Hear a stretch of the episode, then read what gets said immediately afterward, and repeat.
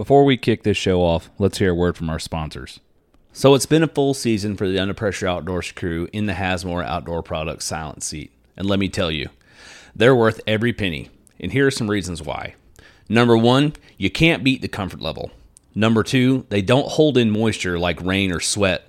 Number three, they completely fold out of the way when you stand up, giving you a full range of motion in your climber. And number four, they cut down on your setup and breakdown times dramatically. Don't just take our word for it. Use offer code UPO15 and get 15% off your silent seat and many other U.S.-made accessories for your climber today. You can find Hazmore Outdoor Products on Facebook and hazmore.net. That's HAZMORE.net and in the link in this podcast description.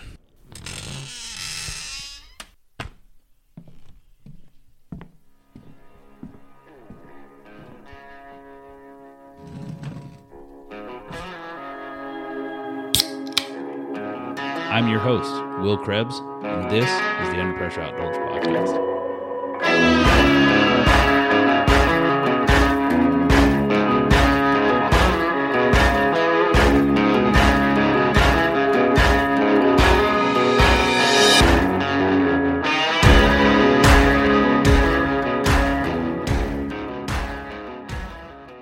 You remember the first time Jake came in here and he just kind of sat quietly off in the corner for like 30 minutes while we all talked and then finally chimed in. He's like, mm-hmm.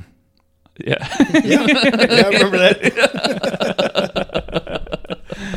That was when we figured out that Jake had the coldest beer on earth. That point in time, yeah. That was that night. Yeah. Was it that?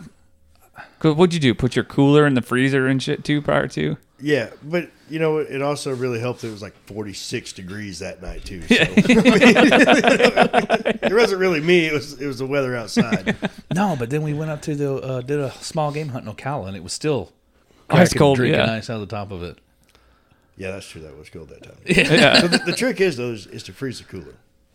Well, that's what we did. So before we left for the Suwannee trip, we put ice in the coolers to chill the coolers, and then put the drinks in. Put the drinks, obviously, in the fridge so they were cold before they ever went into the cooler.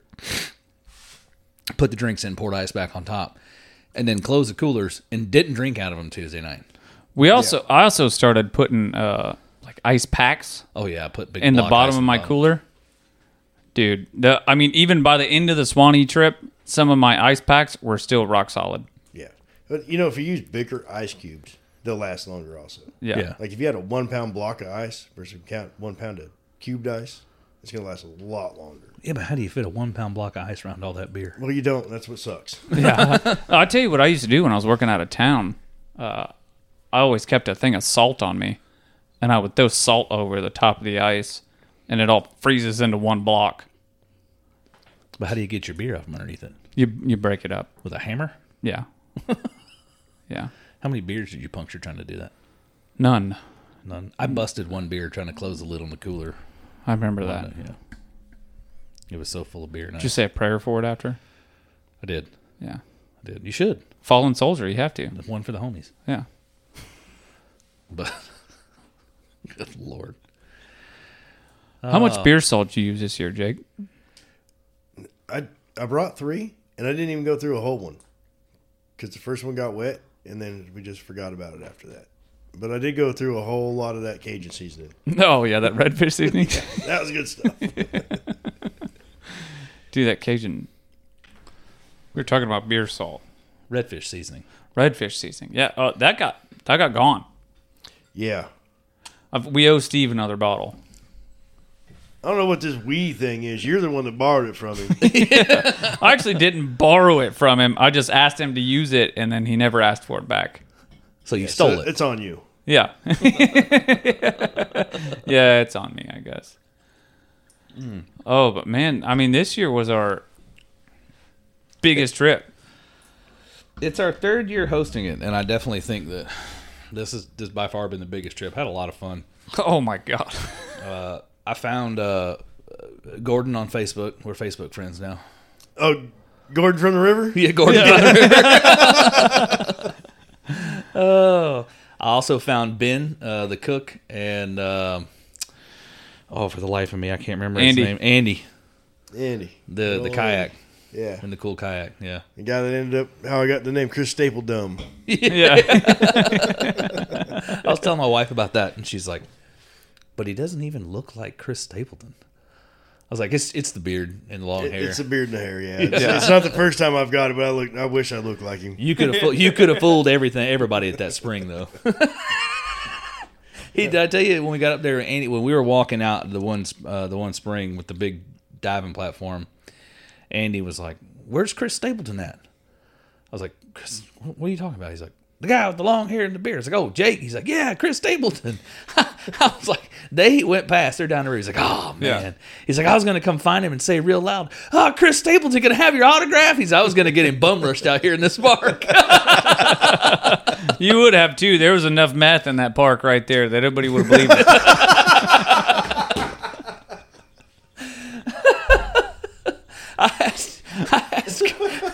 I asked Chris when we were leaving, I said, "Chris," I said, "how many felonies you think are walking around here?" He said, "A lot."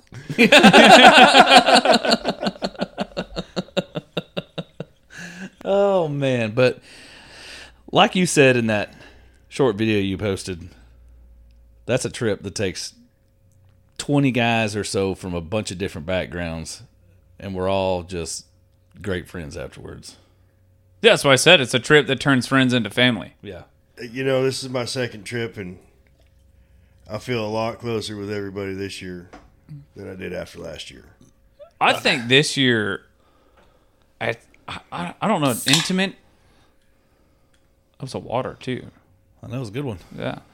I don't know that intimate's the right word, but I think this year was a more intimate trip. I would say that is the right word. Yeah. I would. That we actually got stuck on the river. I don't know how that went at Adam's Track, but when they got to the Adam's Track camp, but at Peacock Slough, most of us, all of us got stuck in camps outside of little river camps. And I didn't even realize there were like camping spots you could go up there. Yeah. Yeah. The primitive camps were Sid and Chris, right? Yeah. I didn't know those were there. I didn't see them last year. Dude, I wonder but if I never wandered around there either. I wonder if every one of them has... I wandered that direction last year. I didn't make it very far. My wandering last year at Peacock Slough consisted mostly of the other side of the river. Yeah. We did the beer run. Bro, we pulled like this year because, you know, it was daylight, and last year I was 10 ways to Sunday by the time we made it to that camp. But we pulled up this year, and I was like, oh, there's houses like right there. That house wasn't there. Well... The camper. There was a camper under a pole barn. Yeah. And I was like, I thought y'all walked like 10 miles just to find a house. And William's like, no. Right across the river, dude. Yeah. We did walk up into somebody's camp, though. They were staying in like campers. Yeah. I thought y'all walked like, forever, though. I didn't realize y'all walked like, you know, up the riverbank and then 400 or 500 yards. Yeah, that giant log cabin they were building obviously wasn't there last year. That was just open field. At least we got serenaded by mariachi music in the morning. Yeah. It's a good way to hit the river. Even knowing now that those primitive campsites were there, I still don't think I would have carried all my crap up the hill. I was perfectly fine with sleeping right there in the trees next to the... I kind of preferred it. I slept better. The two nights we slept on the river, I got great sleep those two nights. Oh, yeah. Dude. I slept jam up that night on the riverbank. Yeah. I do like the river camps, but I think you're right. I do sleep better out there in the woods than... You just kind of hear everything, and there's a little louder down there. Birds echo a little bit better. Yeah. But, I don't know, man. All in all, it's pretty fun. And as per usual, just as the last 2 years and the first day, the Suwannee claimed her victim. Yes, it did. Yeah. Yes, it did. Justin threw the canoe away. Did he? After I hauled it 150 miles on top of my car, he threw it away at the first stop. I said, why didn't you just give it to the outfitters if you were going to throw it away? Or me. I told him, I was like... give it back to Jordan. Yeah. I was like, let me get that thing if you're not going to keep it. No, I'm going to fix it. It's going to be the battle wagon next year. What a baby. I knew he wasn't going to fix it as soon as it started sinking. I knew he wasn't doing nothing with it. Hear them going down the river after that, and the wreck of the Edmund Fitzgerald comes on the Bluetooth speaker. I'm like, probably shouldn't play that while we're going down the river. I just switch to the next one. And Matt, I don't believe in conspiracy theories, but I ain't seen no water coming in this canoe.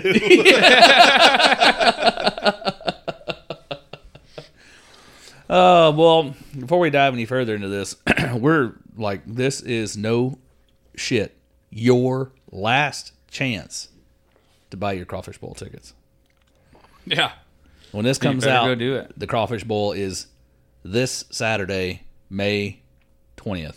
Believe it or not, when this comes out, the gentleman that's going to get the crawfish will already be on his way to Mississippi to hang out with family before he goes to get the crawfish. If you're listening to it on Monday. If you're listening to it on Friday, he's coming back with 1,500 pounds of crawfish in an enclosed trailer. Yeah. For us to boil up. And you can have your all-you-can-eat feast with $20,000 plus in raffles. If you're listening to this on Friday, our trailer is either headed down or is already here. Our trailer that can cook 600 pounds of crawfish at one time. Not ours, but the one that we're using, getting lended. 600 pounds of crawfish cooked in a trailer. It's like a food truck trailer. Like a box trailer. You know, like they do the smokers where some of the sides cut out. Yeah, yeah. Yeah, it's like one of those. Cooks 600 pounds at a time. It's like a food truck for boiling crawfish. 600 pounds of crawfish. Those are like crawfish at one time. You're gonna have a lull out there to pick the basket out of it. There's a winch inside the trailer. There's a winch in the trailer to get the basket out. Funny you say that. Yeah.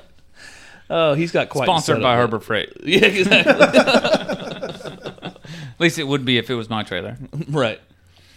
But and then after that, man, the events die off.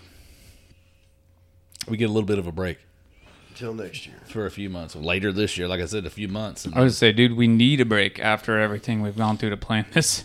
But the crazy thing is, the events die off, but our planning starts right back up because as soon as the crawfish boil is over, we're gonna start again planning for next year. We have found out this year, it got so big this year that we were like, we have to. As soon as it ends, we have to start planning for next year. That, and then planning the crawfish bowl for next year. We've got to get the Suwannee River trip planned out again for next year. We got small game hunts that we're going to plan out for next year. And the small game hunts are going to spread out quite a bit this year. Really? Oh, the goal for this upcoming year's small game hunts is to, well, we talked at least one out of state. We're going up to South Georgia.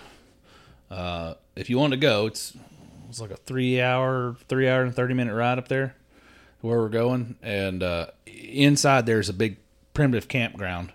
Beautiful, beautiful place. It was where me and Jordan went and duck hunted up around that area last year. We'll try and line it up with duck season. With the end of duck season, so you can still do some duck hunting in the WMA. And but the small game hunting up there is good. The area is beautiful, and that's really going to be tentative on water levels, because if the river is like 15 feet over its banks, the camp will be in water. Well, the camp has always been dry, but getting to the camp, you're going to have to drive through like 3 feet of water. No, so, the camp? There's not 3 feet. There's one shallower spot before you get to the camp. Right after the camp is where it gets deep. Okay, so the year that I was there, when Jordan hadn't come, when the river did get up to 15 feet, the shallower spot he's referring to is about 3 feet deep. Yeah, the spot I drove, was it the year after? The river was down because you guys drove through the next hole. Yeah, but was it the year after, right? 2 years. 2 years after, the hole just past camp, mm-hmm. I had a Denali that was leveled on like 34s. The water was halfway up my door when I drove through it. When you'd have gone through that year before, it would have been over your hood. Really? Dude in a Jeep went through there in 37s, and it was on his doors. Jeez. Like, it gets deep. Deep. Now, here's the good thing, though. You take your canoe. Because if the river is up and it's flooded, there's a lake in there. You drop your canoe in, and you paddle around the lake. That's the best damn squirrel hunting you ever done, son. You're just floating and shooting them out of the canoe, and they are everywhere. They got nowhere to go. There's no leaves in the trees. You watch it, and they can't get on the ground because it's water. Dude, we used to duck hunt in that lake. and the ducks will quit flying, then we'd motor up to one end of the lake with the trolling motor and cut it off and float the current back down, just shooting squirrels out of the trees left and right side of the lake. That sounds like fun. Yeah, it's a friggin' blast, like dude. Yeah. It's a friggin' blast. Plus, like William said, the camp itself there, just the camp. You think we take pretty much the guys that come to the squirrel hunts or the small game hunts every year and throw them all in one camp for a night or two. You can't tell me that wouldn't be. That would be a blast. It would be. Except for Steve Christian would be shooting them from Tampa and we'd be in Georgia. Yeah, we learned something about Steve Christian on the canoe trip this year. We've never seen Steve Christian and Chuck Norris in the same place. That's not a coincidence. I'm just saying. Steve Christian, he's been on the podcast a couple times. He's a Renaissance man of sorts. And... so this episode is going to get a few of these Steve Christian jokes mixed in there, but just to preface that, you got to understand the type of man that Steve is. God made the earth in 7 days, and on the eighth day, he made Steve Christian. Yeah. And then he's not that old. He's just that wise. He's just that talented and special. Yeah, cut him out of his own mold. Yes. Yeah. And then, like the Dos Equis guy, those are all Steve Christian stories he told him one time around a campfire. He's not really the most interesting man in the world. Those are Steve stories. It was once said that Steve Christian could slam a revolving door. What was the story you were telling about Steve shooting the squirrels that he shot with his musket? So he was shooting them from a gas station parking lot that was 2 miles away from a WMA. He said, "I'm going to shoot that squirrel over there." I stopped at the gas station to get breakfast. I seen Steve stand there, and he's got his muzzle loader out. Was it 32 caliber? 32 caliber flintlock muzzle loader. Flintlock muzzle loader. Long old barrel on this thing. Steve says, "Yeah, I'm going squirrel hunting." So I'll see you out there. He said, "No, I'm going to stay right here." "What do you mean you stay right here?" "WMA was 2 miles down the road." He goes, "Yeah, but I'm going to shoot that squirrel right there." I said, "Boom." I said, "You hit a squirrel over there?" He says, "Yeah, go get that thing." Drive down there right at the gate of the WMA. There's a dead squirrel with a note on it that said, "From Steve." Well, this whole thing started with Steve telling his own true story about when he went out to a WMA last year and nature called and he went to answer. And then when he was out there answering nature, he realized, look at that little tomato bush. And he realized he answered the call of nature in the same spot he had the year before and took his own tomatoes back to the house and replanted the tomato bush. You can't make this up. No.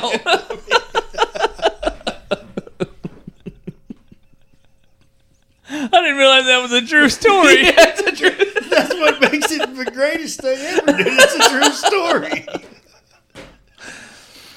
Oh.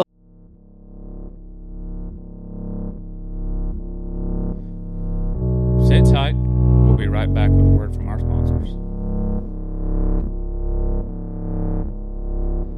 As we move through life, it's inevitable that we're going to find ourselves needing trusted advice from legal counsel. From business transactions to real estate, lawsuits to contract matters, we all need advice and assistance from time to time.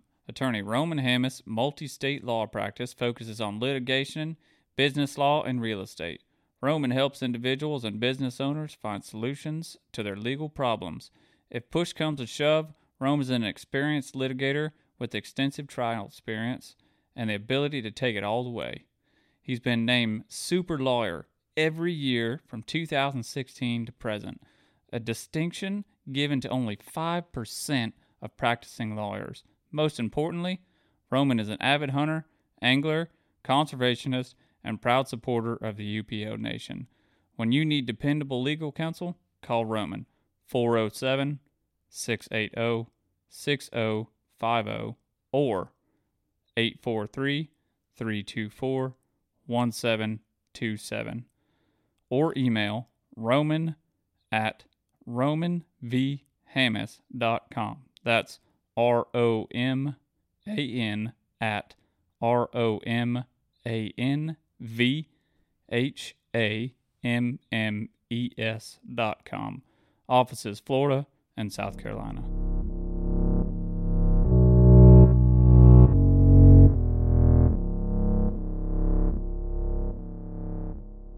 Oh, so God. We were sitting on day 5. We were sitting on the riverbank, like after everybody already loaded up, and there was a whiskey bottle floating down the river. And I said, I said, look at that. There's a note for Steve Christian in that thing. You got a text message, Steve. Oh, he. So tonight you'll be regaled of tales of trips past and the Suwannee River trip and probably some small game hunting stories mixed in with some Steve Christian jokes. Before we go any further, though, I'm your host, Will Krebs. I got Jordan here with me tonight. I'm here. Let's get it. And we've got the man who gives the best compliments, Mr. Jake Bigby. That was also. I'm here. Thank you, guys. That was also found out on the trip that Jake is literally the best at complimenting a man without making it feel gay. I mean, it could be completely off color, but you're nothing but appreciative of what Jake told you. I was trying to explain it to my wife earlier in the car, and we were going to get dinner. She just couldn't wrap her head around it. Like Jake will give you a compliment, and you'll have to think about it for a minute, and you're like... Give me a compliment, Jake. What do you got? Oh, you got beautiful eyes, Will. Well, that was a little bit far, but... Yeah. No, I mean, look at him. You got just a little bit of crow's foot in there. You got some twinkle in there. I like him. See? But... See, it was fucking weird shit, wasn't it? Yeah. But it came back around, huh? Yeah. I mean, come back around and get you on the rear end. It is what it is. Not literally, but... Not literally, no. Yeah. No. But, no, I told him on the trip, we were halfway through the trip, and I was like, you know what? Jake, I've never been complimented by a man. And then, like, thought about it for a second and genuinely appreciated getting... a bit of a compliment that was that deep from another man. Well, you're welcome, Jordan. Glad I can make you feel good about yourself. Oh. But, so, you were on the first... 3 years ago, you started... Well, I guess we really... Under Pressure Outdoors has really only been hosting the Suwannee trip for the last 2 years. No, we hosted it for the... That was still... The first year you went... Oh, still BHA. Yeah, still BHA. Yeah. So there was a time when we were a lot more heavily involved with BHA, and especially Jim. And then he decided to step away from BHA, and we all got involved more heavily with Under Pressure Outdoors. And when he left, they didn't want to continue the Suwannee River trip. It really is a lot of planning and work that goes into that to facilitate that trip. So very understandable. But we decided to pick up and move forward with it. And last year, the first year we hosted it, the year you were on it had... Man, there might have been 8 guys. And it was... I floated... I was in our canoe by myself. Yeah. And I just didn't... I didn't think forward to... I packed light, but I didn't pack a cooler. And I didn't bring, like, a bunch of beer and stuff. And I brought a bottle of Crown. That was it. We got at the Ducks Unlimited banquet prior to going on that trip. And but I still had a really good time. Like, you know, whether I got to interact with everybody or not, I still got that same feeling of... I did 3-day the first year. I still got that same feeling of just complete escape. Yeah. Right? And I told William, I was like, you have to come. Have to come next year. The whole reason I didn't go the first year is because I literally just started a job. They went in May that year as well, and I started it like March, but didn't start working at the office I'm at now until April. Whole first month of the job I was in training. And I was like, dude, I've been here like 3 weeks, man. I can't just go on this trip right now. Yeah. So I didn't go, and I hated not going because like you said, you had a blast. So the next year I was like, I'm going full 5 days. That was your first year last year, too, wasn't it? Yeah, and I did the 3-day last year. I was like, I'm not doing the 3-day next year. Yeah. Got to do the whole trip or nothing. Yeah. You know, which is kind of crazy because a lot of the guys that did the 5-day last year did the 3-day this year. I wouldn't say a lot. Well, it was Mike and Mel. Mike and Al. Al, yeah. They chose the 3-day trip, and they brought extra people with them. But Mel also brought it to our attention that Mike's the one that bitched out of the 5-day. Mike was the one, or Al? Or Al. Sorry, yeah. Okay. Mel brought it to our attention that Mike was the one that, or Al. I keep getting that wrong. Al was the one that bitched out. He's like, I would have done the 5-day. He said he'll do the 7 or the 10. Yeah, he's in all the way. Al's got him a sweet canoe to do it with next year. He's got outriggers, fish pole holders, and everything. Yeah. Dude, Jake started the trip with a canoe and then left without it. How did they get it strapped down to the... I don't know, because they were at the... That's right, they were on the 3 at Lafayette Blue. And we went to the starting point. So I did have ratchet straps with them, because the 2 ratchet straps I used to tie it to the truck, I used to tie the outriggers to the canoe. So they did have ratchet straps. Tell us about your outriggers. They were... An ingenious design is what they were. Get up on the microphone again. It was a pretty good design.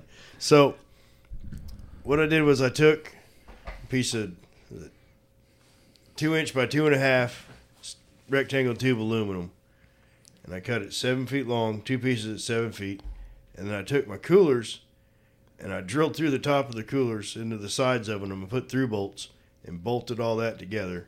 And then I strapped that to the canoe.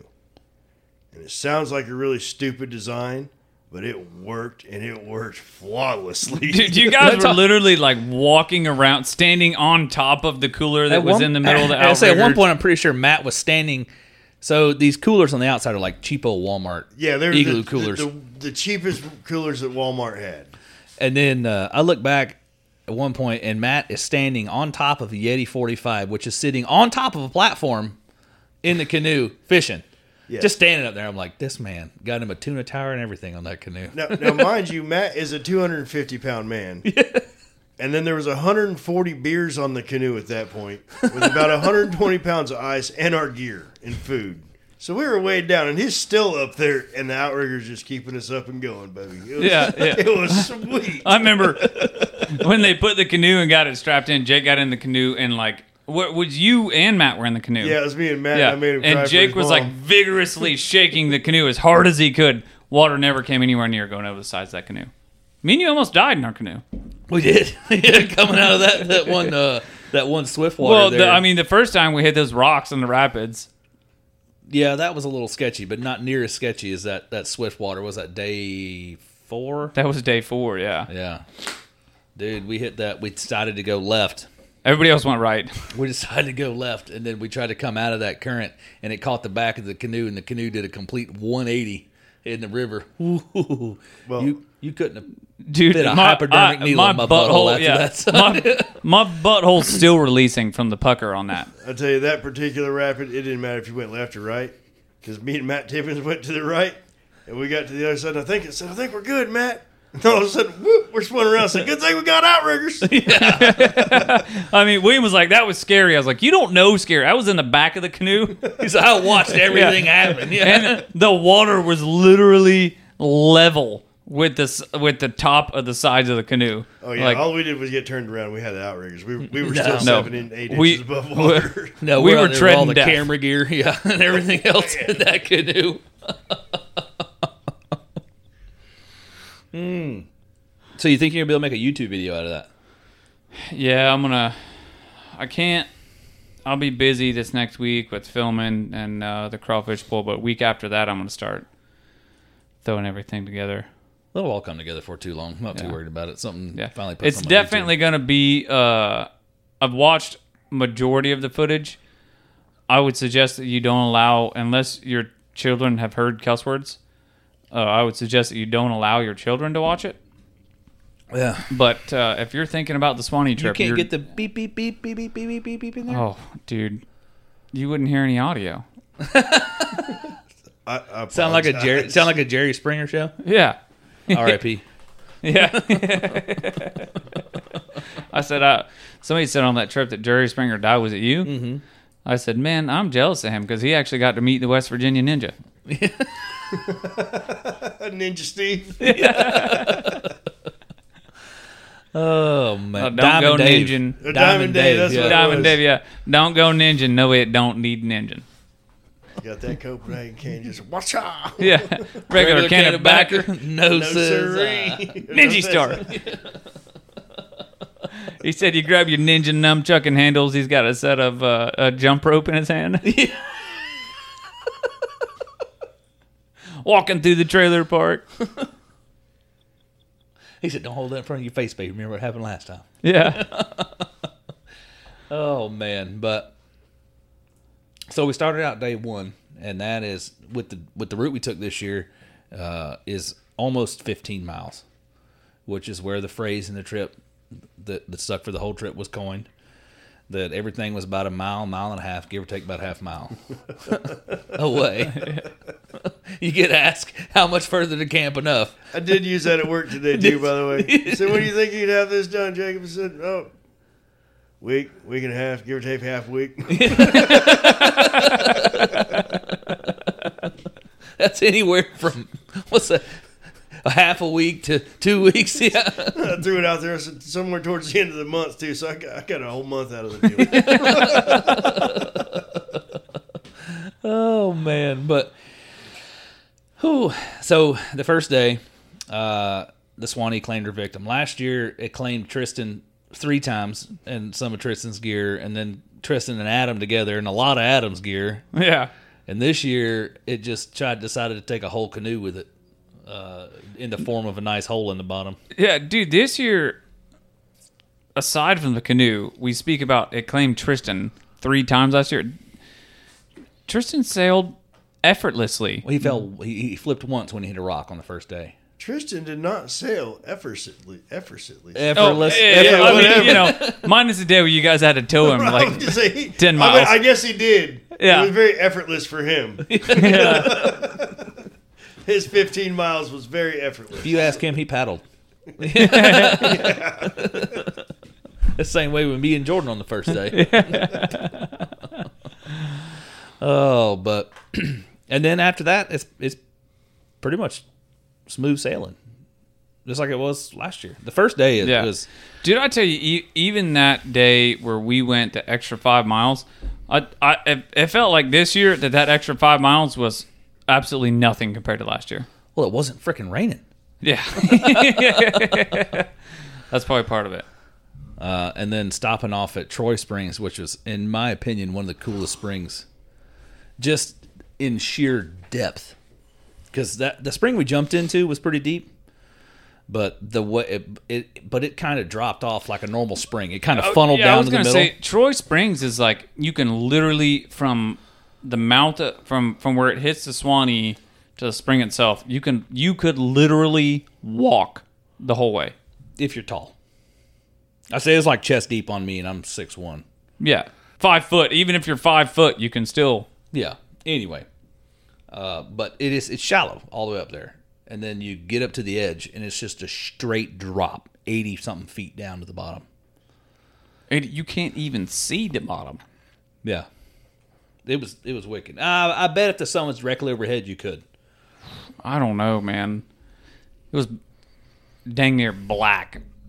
I mean, but I tried to swim down as deep as I could, and Chris was like, "You swam really deep," and I was like, "Dude, my ears hurt so bad." By the time I got anywhere down near the bottom, as deep as I went until my ears. I couldn't take the hurting in my ears anymore. I didn't try to pop them, so I probably could have gone deeper, but. The coolest part about that spring, though, come to find out afterward, when I Googled to figure out how deep it was, I stopped on the spring run going in and stood on some wood that was on the bottom. Didn't think anything of it. And I was talking to Chris.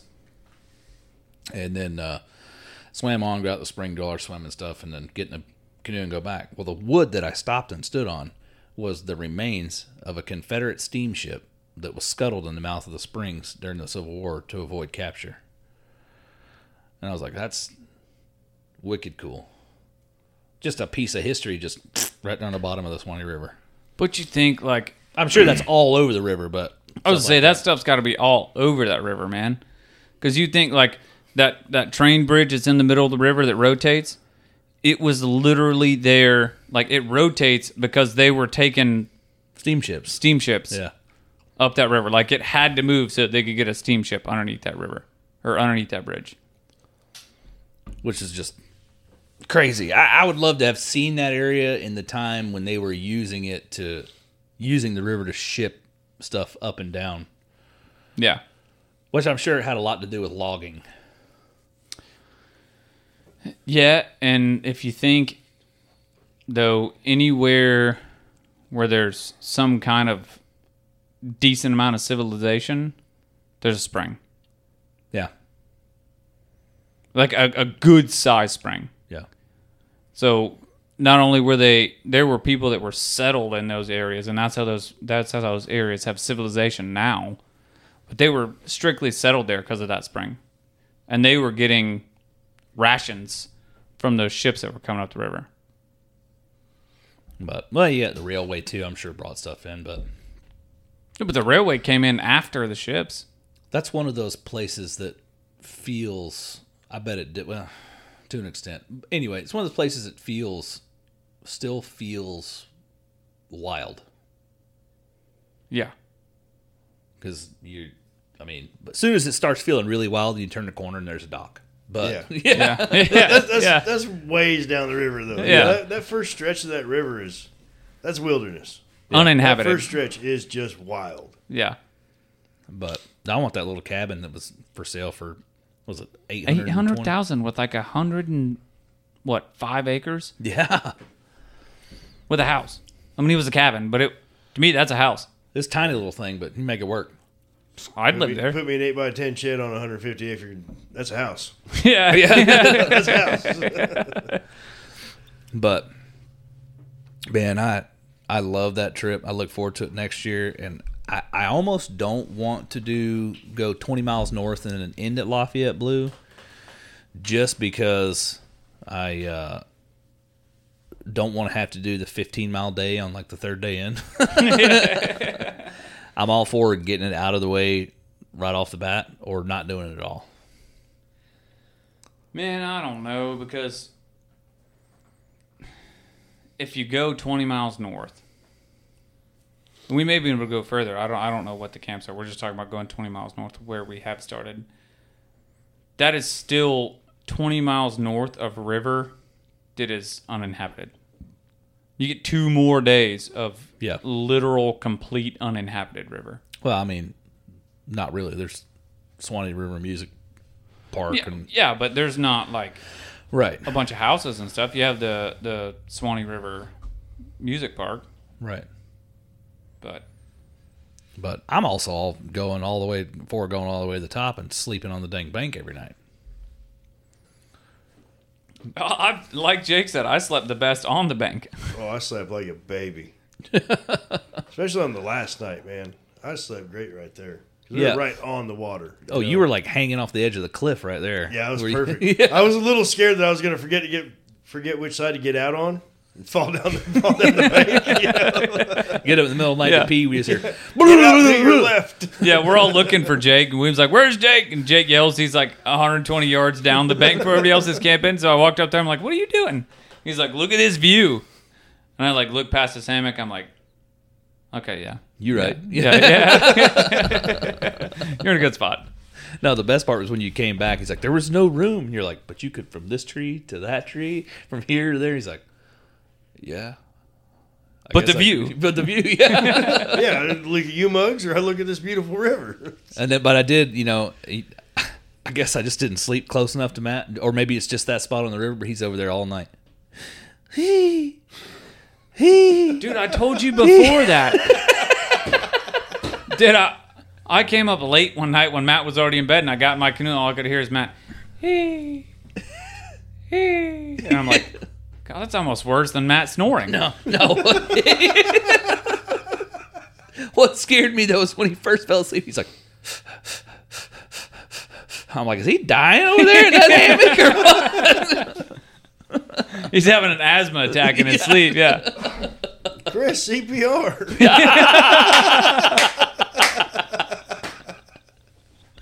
Well, Matt's a goner. Yeah. Oh, man. Oh, talking other than Chris in the loss column. Yeah, go get your beer. But the Suwannee River trip is really just one of the events we do throughout the year. Man, I tell you what, it's nice. I love it. I don't know. I haven't heard of any other podcasts or pages that I don't want to say give. I guess technically we try to give back, right? But by giving back, we're saying that we are trying to host events to get with our listeners, right, on a personal level, right. And that's just, to me, that's cool as shit. I love that, man. We've made more almost literal family out of our listeners that come to these events than anything. I think now, 4 seasons in, I know more people because they listen to the podcast than I know of people that I know that listen to the podcast. Does that make sense? Like people I knew before we started that listen, yeah, versus people that I've met who listen because they show up to events. They come out to pick up garbage. They've shown up to small game hunts. They come to the crawfish boil. They go on the Suwannee River fishing trip. Yeah. Which the fishing was absolute garbage this year. Oh. Oh.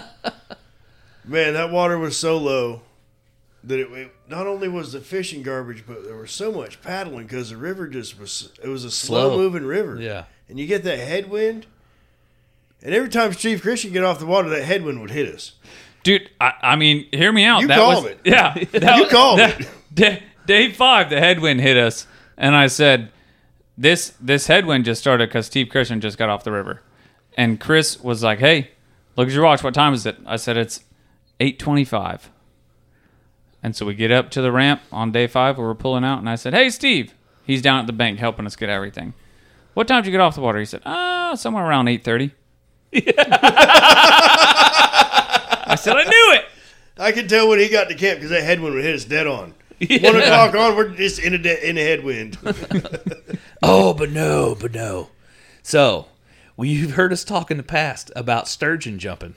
Okay. Oh, I got, yeah.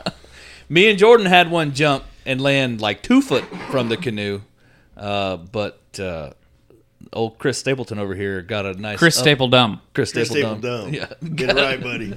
Got a nice up close encounter with one. So we're kind of drifting, just kind of floating along and getting ready to do some fishing. And all of a sudden, this splash comes, and I look, and there's just this huge silver fish flopping right over my lap. It comes from the left side of my canoe, right over the top of my lap. Waves and says, Steve said, check on you. It comes down on the right side and slaps the canoe with its tail. And I'm not lying when I say that we had to pull over to the bank so I could regain my composure. That scared the crap out of me. I am not lying. Because you're just on the river and everything's nice and calm. And then all of a sudden there's this big water explosion. 5 foot fish. And there's a 5 foot fish flopping in your face, slapping your canoe. And you're like, what the hell's going on? And then it's done with before you can even register what's happening. Old Chris was the dang sturgeon magnet in that canoe by himself, though, man.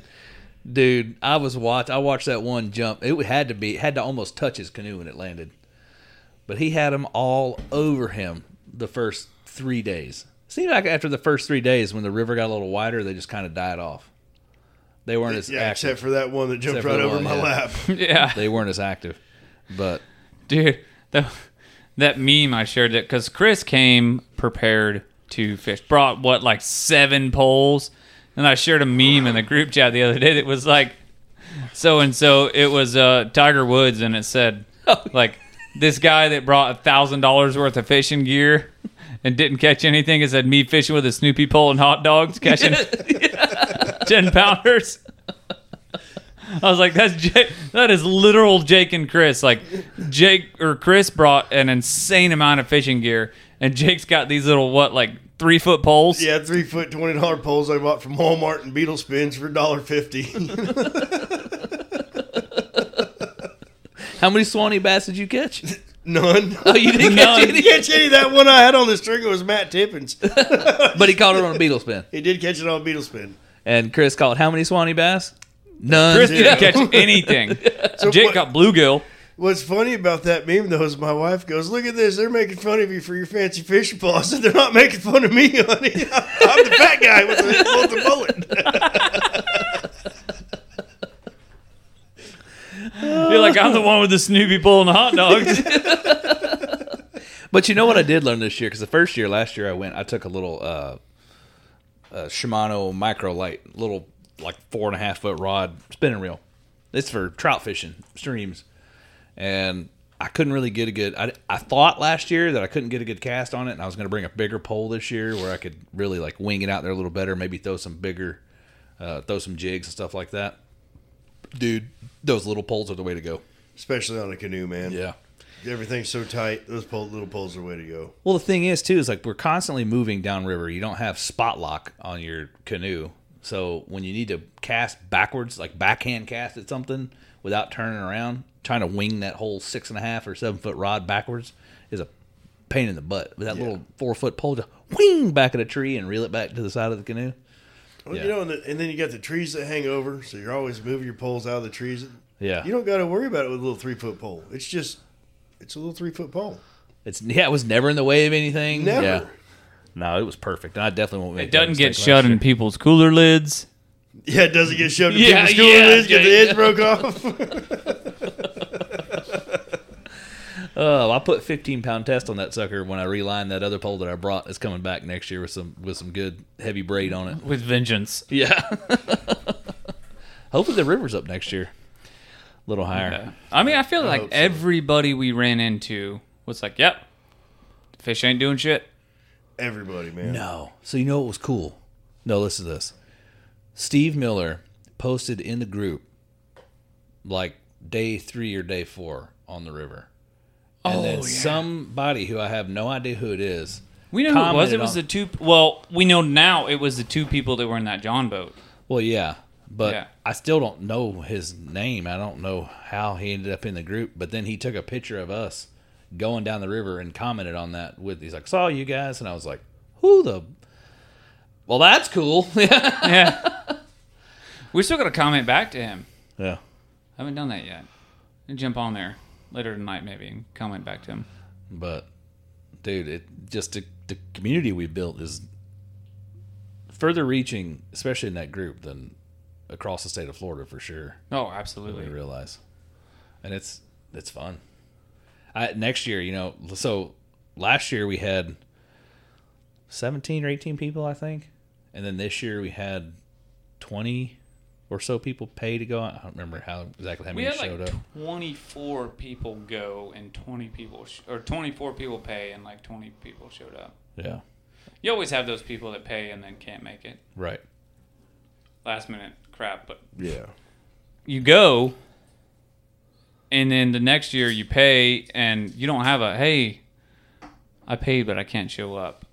Like, right, if you pay and you actually go, the next year you're like, something comes up and you're like, sorry, I'm going to miss that. I'm going to be on Suwannee. You're exactly right. It don't matter what's going on. I'm going. Yeah. I'm going. Can you hold that baby in for like 5 more days? Don't matter. Yeah. Right? I'll sign the birth certificate when I get back, honey. I'll see you. But next year, I really think we're going to have to like put a cap on it.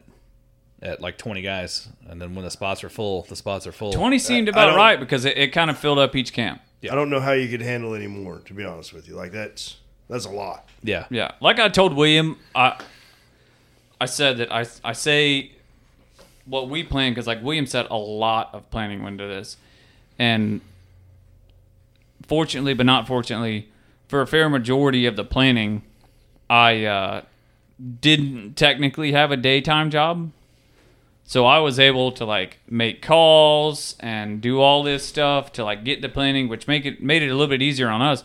But there is a absolute piss ton of planning that goes into this. I don't know how you'd plan more than 20 guys, but We plan R20, and if somebody else wants to come, hey, bro, get with a couple other guys, a few other guys, call the outfitter, plan it yourself. You're more than welcome to join us, right? But you're planning your trip on your own. Yeah. I mean, we had to have what, 3 vans come this year to get everybody. Yeah, we rode back. I mean? We rode back in a Ford Expedition. Right. Yeah.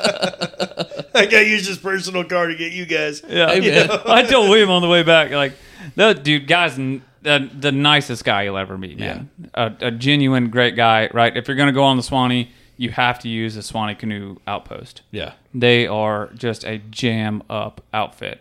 But none of their vehicles have AC. But you didn't need it, man. Dude, well, in the expedition, we didn't. We had all the 4 windows down, and he had his sunroof open. Yeah, and dude, it was the air was just so cool and crisp coming back through there. And now, what was great about it though was that riding with him, he was like, "Oh yeah, so if you turn left here instead of going straight, that'll take you down to Peacock Slough. If you turn here, that'll take you down to that spring you stopped at. You turn there, it'll take you here where you were at." It was like having a tour guide the whole way back. Like he was just, it was cool. He was giving us all kinds of directions on where to go if you were in the roads. I couldn't tell you now how to get to those places. I couldn't either. But he gave it to us. I mean, he is genuinely just a jam-up guy. Well, I do want to take my kids on a part of that trip anyway. I'm thinking maybe stay a night somewhere, stop at Convict Springs to get picked up to the next camp. So maybe I'll get a hold of him and have him help me plan that out. Absolutely, man. Let's do a one-nighter with the kids. You know? So, well, I'll say if you wanted to do a 2-nighter, what I would do is put in it at Lafayette Blue, go to Peacock Slough because it's a short trip, and then Peacock Slough to Convict Springs, Convict Springs back to the yeah. And I guarantee you, if because like I said, he's a jam-up guy. I guarantee if you call him and you're like, "Hey, I got my kids. This is what I want to do," he'd be like, "Yeah, man. Yeah, I'll pick you up." Yeah, I guarantee you they'd enjoy it, but they would not enjoy 3 days, 15-mile paddle. No, I'm done, Dad. Get me off this thing. I haven't looked at my toenails in a minute. Mine are still orange. Not brown. Yeah. Orange from the tannic stain of the water. Yeah, it my top of my feet still got the little crock holes. They're not sunburned. They're just stained. I got back and my girlfriend's like, "Holy shit, you got tan." Yeah. I was like, "Yeah, I went through 4 bottles of sunscreen too." 30 SPF is a ticket, dude. I was brown. I'm still brown. Yeah. I don't have tan lines anymore. I still have a tan line where my watch was. God. Was. Yeah. Because you don't have it anymore. That's another thing Suwannee claimed. Yeah, Suwannee claimed my nice Sunto watch. Well, it almost claimed your straw hat, but luckily those people... I wasn't really concerned about the $12 straw hat. That's why I wasn't like, turn around and go get it. I was like, I wasn't going to even. You would have been the only one battling back for your hat. I looked at it and I said, that's a goner. Yeah, I was like, I can't get that now. The wind, dude, it stayed on my head the entire trip. Jordan's just blowing off his head and catching it to his neck. Yeah, I had a strap around mine. You didn't have yours. No, he starts. Didn't yours say like salt to taste or something on the inside? Yeah. So it says like made in China. Something else, and then at the bottom of the tag it says add salt for taste. Add butter for taste. Yeah, add butter for taste, yeah. It's slick anyway, man. That's what's flying off. Yeah. I put a little bit too much butter on it. I was prepping it just in case Jake had all our raw hamburger meat. I do appreciate you guys cooking the hamburger meat for me this year. I really appreciate it. No, you still ate some raw hamburger meat. No, I had to try it. Yeah. To make sure it's seasoned right. The look on Jake's face when Steve Miller handed him that ball of screwball and he drank it, and I said, Matt's like, Matt's looking at me, and I said, and he goes, "Oh, Jake, you drank whiskey." You got to add some backstory to this. So what'd you tell Matt before the trip? I told Matt Tippins, which I've already said, as a big man, that if I catch me drinking whiskey, it's Brick Lesnar. He's Brock Lesnar's cousin. I said, you catch me drinking whiskey, just knock me out, man. I can't be doing... I get dumb on beer enough anyway. I can't do whiskey, too. He's like, all right, I got you. Then, what's the last day or day before last day? Steve hands me a bottle of screwball. It was the day we passed Mr. Swanee's house, so the day before last day. Yeah, we were at that spring by Mr. Swanee's house. Yeah. So he hands me this bottle of liquor, and I grab it, and I take a big old swig. And I thought it was vodka. Yeah. Then I hear Will chirping, And I turn around and I see Matt heading towards me. I'm like, well, hold on, man. That don't count. He's like, I thought it was vodka. Never mind. Vodka. It's not whiskey. I swear it's vodka. I was like, no, buddy, that's whiskey. I want to keep my Steve Harvey's in my mouth, man. Don't do it.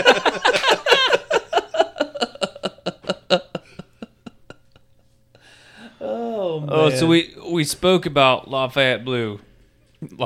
Lafayette Blue is where all of the Steve Christian stuff started. Did it start at Lafayette Blue? Or it started at Peacock Slough? It was at Peacock Slough because it was the night Lafayette after the Blue is camp. Lafayette Blue's prior to Peacock Slough. So it started at Lafayette Blue because that's where, at Lafayette Blue, that's where Steve said that he grew the tree. He planted and grew the tree that he carved his own gun stock from. Oh, yeah. Yes. That he then shot the squirrel. And you know what? It's probably true that he grew that tree. That probably is. He used the wood shavings to make the potash where he used his urine to make the black powder that he used to shoot that. The squirrel that flintlock with, yeah. That's like we got to night four, and last year it was just a big washout on the bank. Yeah. Oh, dude. No, here's what's funny is we're coming up to that, and Jordan's like, I think that's it. I'm like, no, dude, that's not it. I said, that's not safe. We're not climbing up there because it was like nasty steep. I was like, I'll just find somewhere else. At this point, I'm ready to get the fuck off the river. Yeah. I'm done. And then we come around the corner, and then, it's a big aluminum stairs. Yeah. I was like, that's it. Yeah. That's the spot. We're like, Steve paddled past Peacock Slough.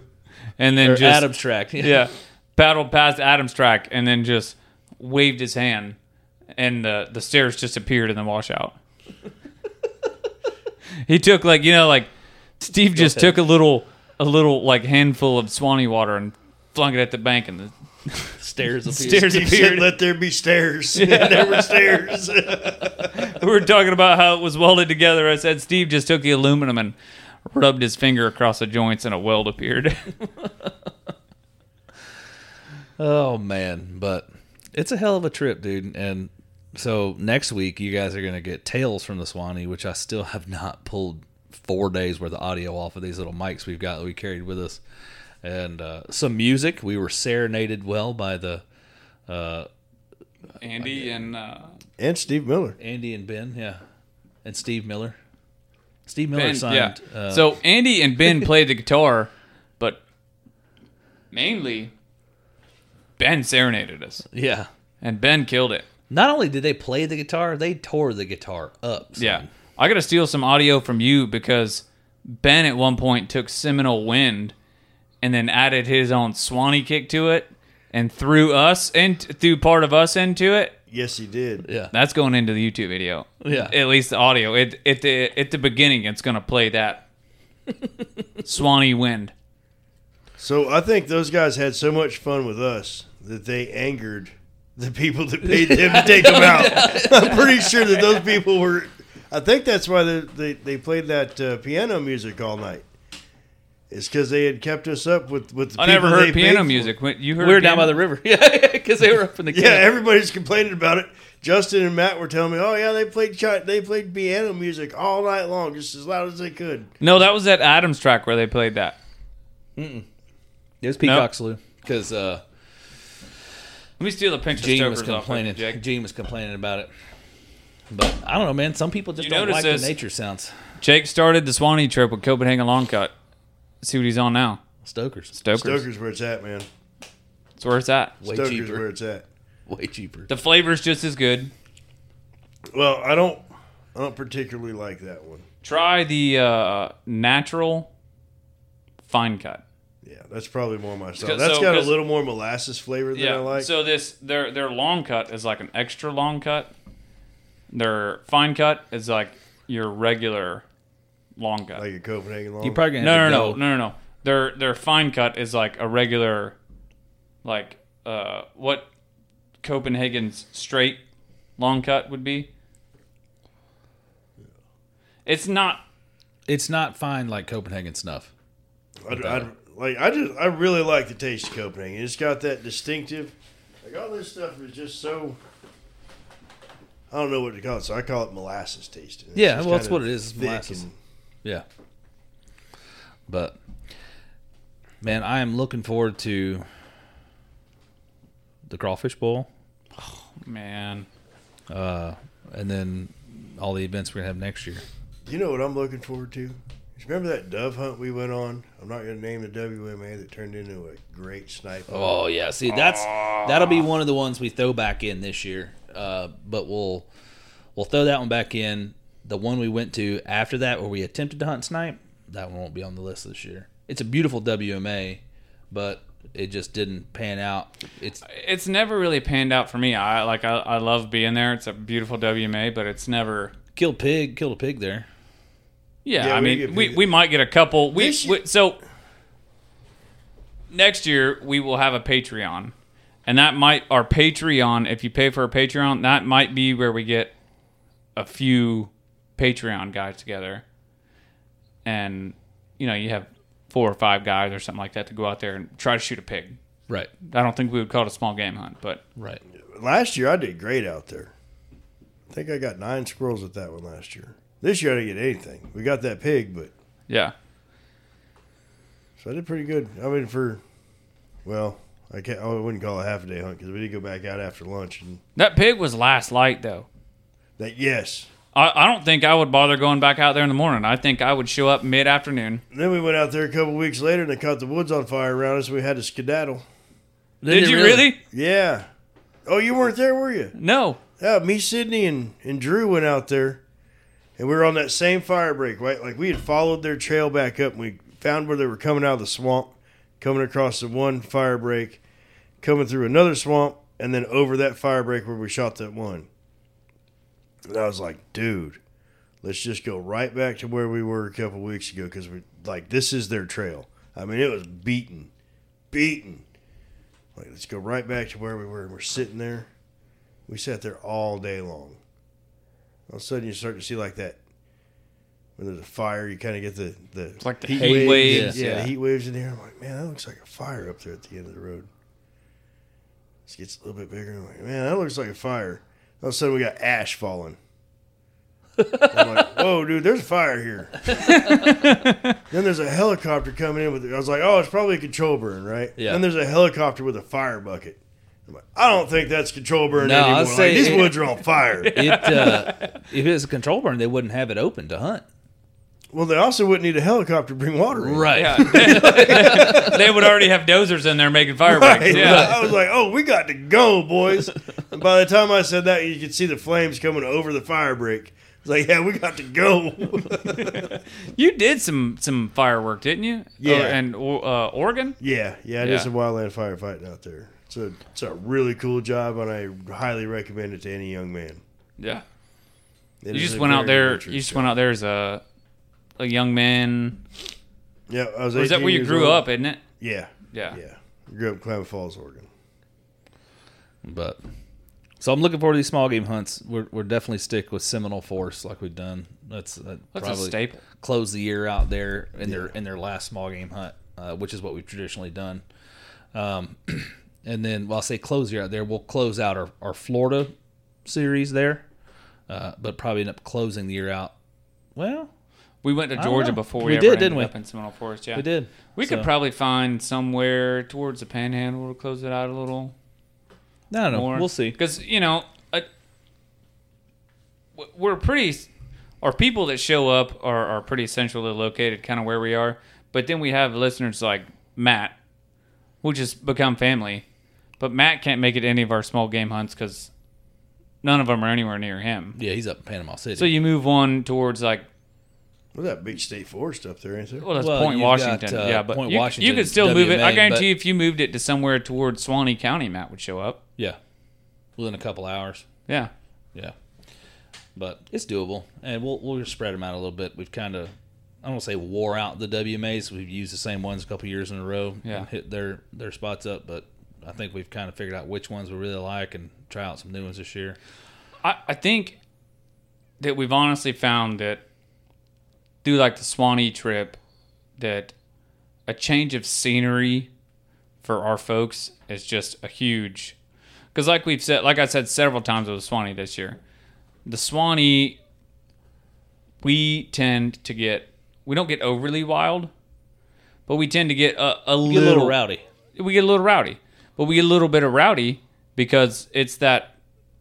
As of right now, it's the one time a year where we host something out of town, and you get all these guys that deal with, you know, their work and family, and then it's that one time where they get to get away and just be stressless for 3 to 5 days. You get a bunch of dudes get to be kids again. Yeah, we don't have. There was a kid this year. He was 9. He handled it. I mean, bruiser, man, dude. He was swimming through the caves. I'm like, and a fishing fool. Oh yeah, old Russ going to town. But man, watching that boy swim there, I'm like, I know my kid would want to do it, but I'd be freaking out right now. But he had a blast, man. Dude, there's that fishing. Alex, dude. Alex was like, Alex was the probably one of the chillest people on the river with us. Yeah. Like, Alex was just happy-go-lucky the whole time, I couldn't shake that guy. Yeah. I couldn't shake him. He was just happier than he could be all the time. Yeah. Oh.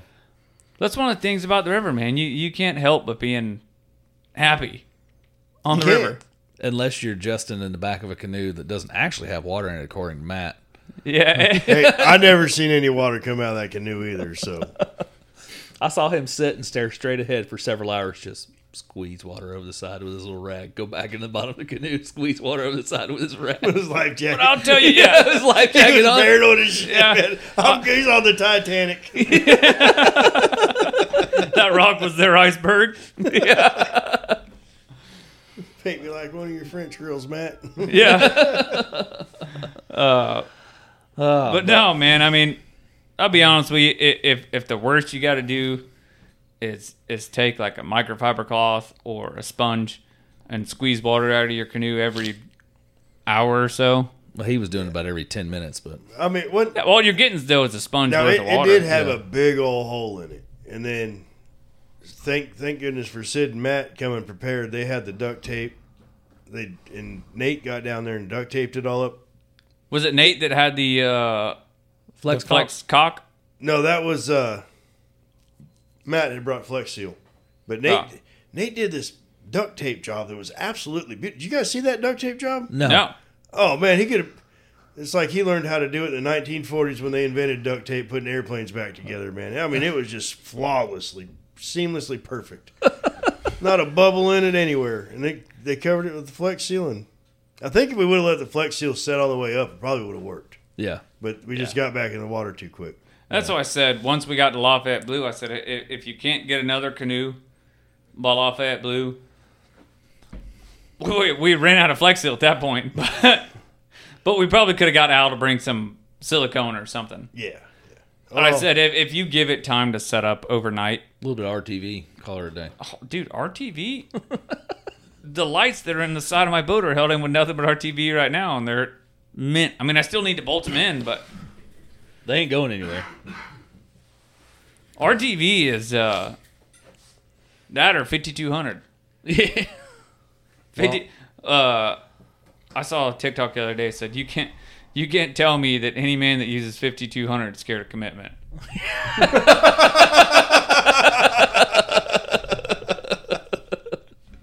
Because 5200, you put like you could take this mud jug I got in my hand and 5200 it to the side of a fiberglass boat.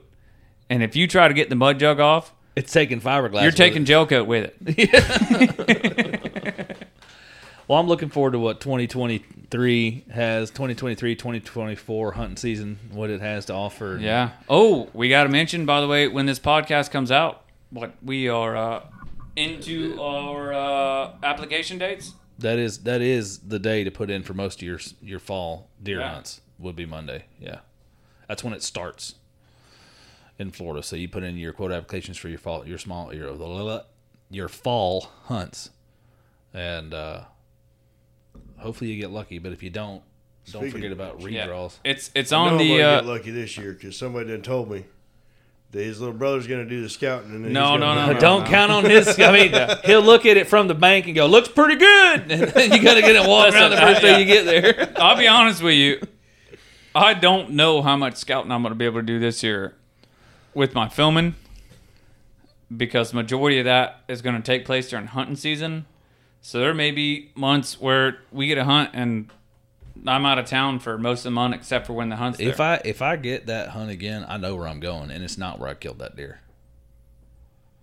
No, but... we got lucky there, but I know where I'm going in there. Yeah, there's also other places we need to scout there, too. Oh, yeah. There could have been a lot more time spent scouting had I had the time. Yeah. And we both probably could have come across something had we scouted more. But that hunt, I think we want to turn into a group hunt this year, if we can. Yeah, if more people will put in for it, we'll tell our select few. Who, I mean, we love everybody that listens, but like we said, we have our group of.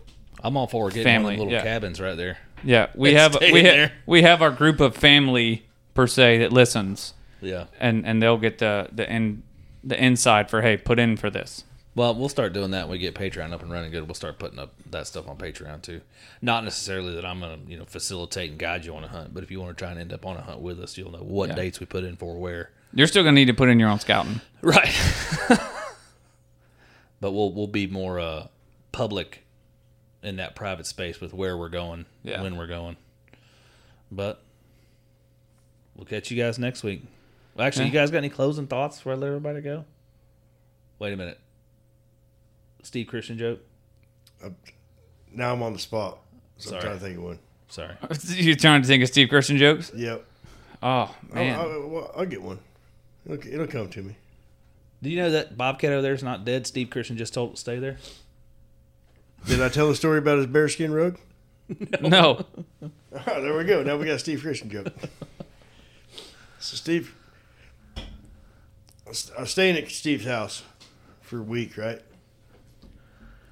He comes home on a Friday. It's his bearskin rug. I said, wow, Steve, that's a big old bear. That's a nice rug you got there. I said, yeah, man, thanks. We're there all weekend. This bear's hanging out. We're walking all over, rubbing our feet on this bearskin rug. Monday comes around, and I'm packing up to leave. Steve had already gone to work, and that bear jumps up. I said, oh, shit, the bear's alive. He said, hey, he go to work? Yeah, it's good. I'm gone then. That bear scattered out the door. He's just too scared to move because Steve was still in the house. All right, we'll catch you guys next week.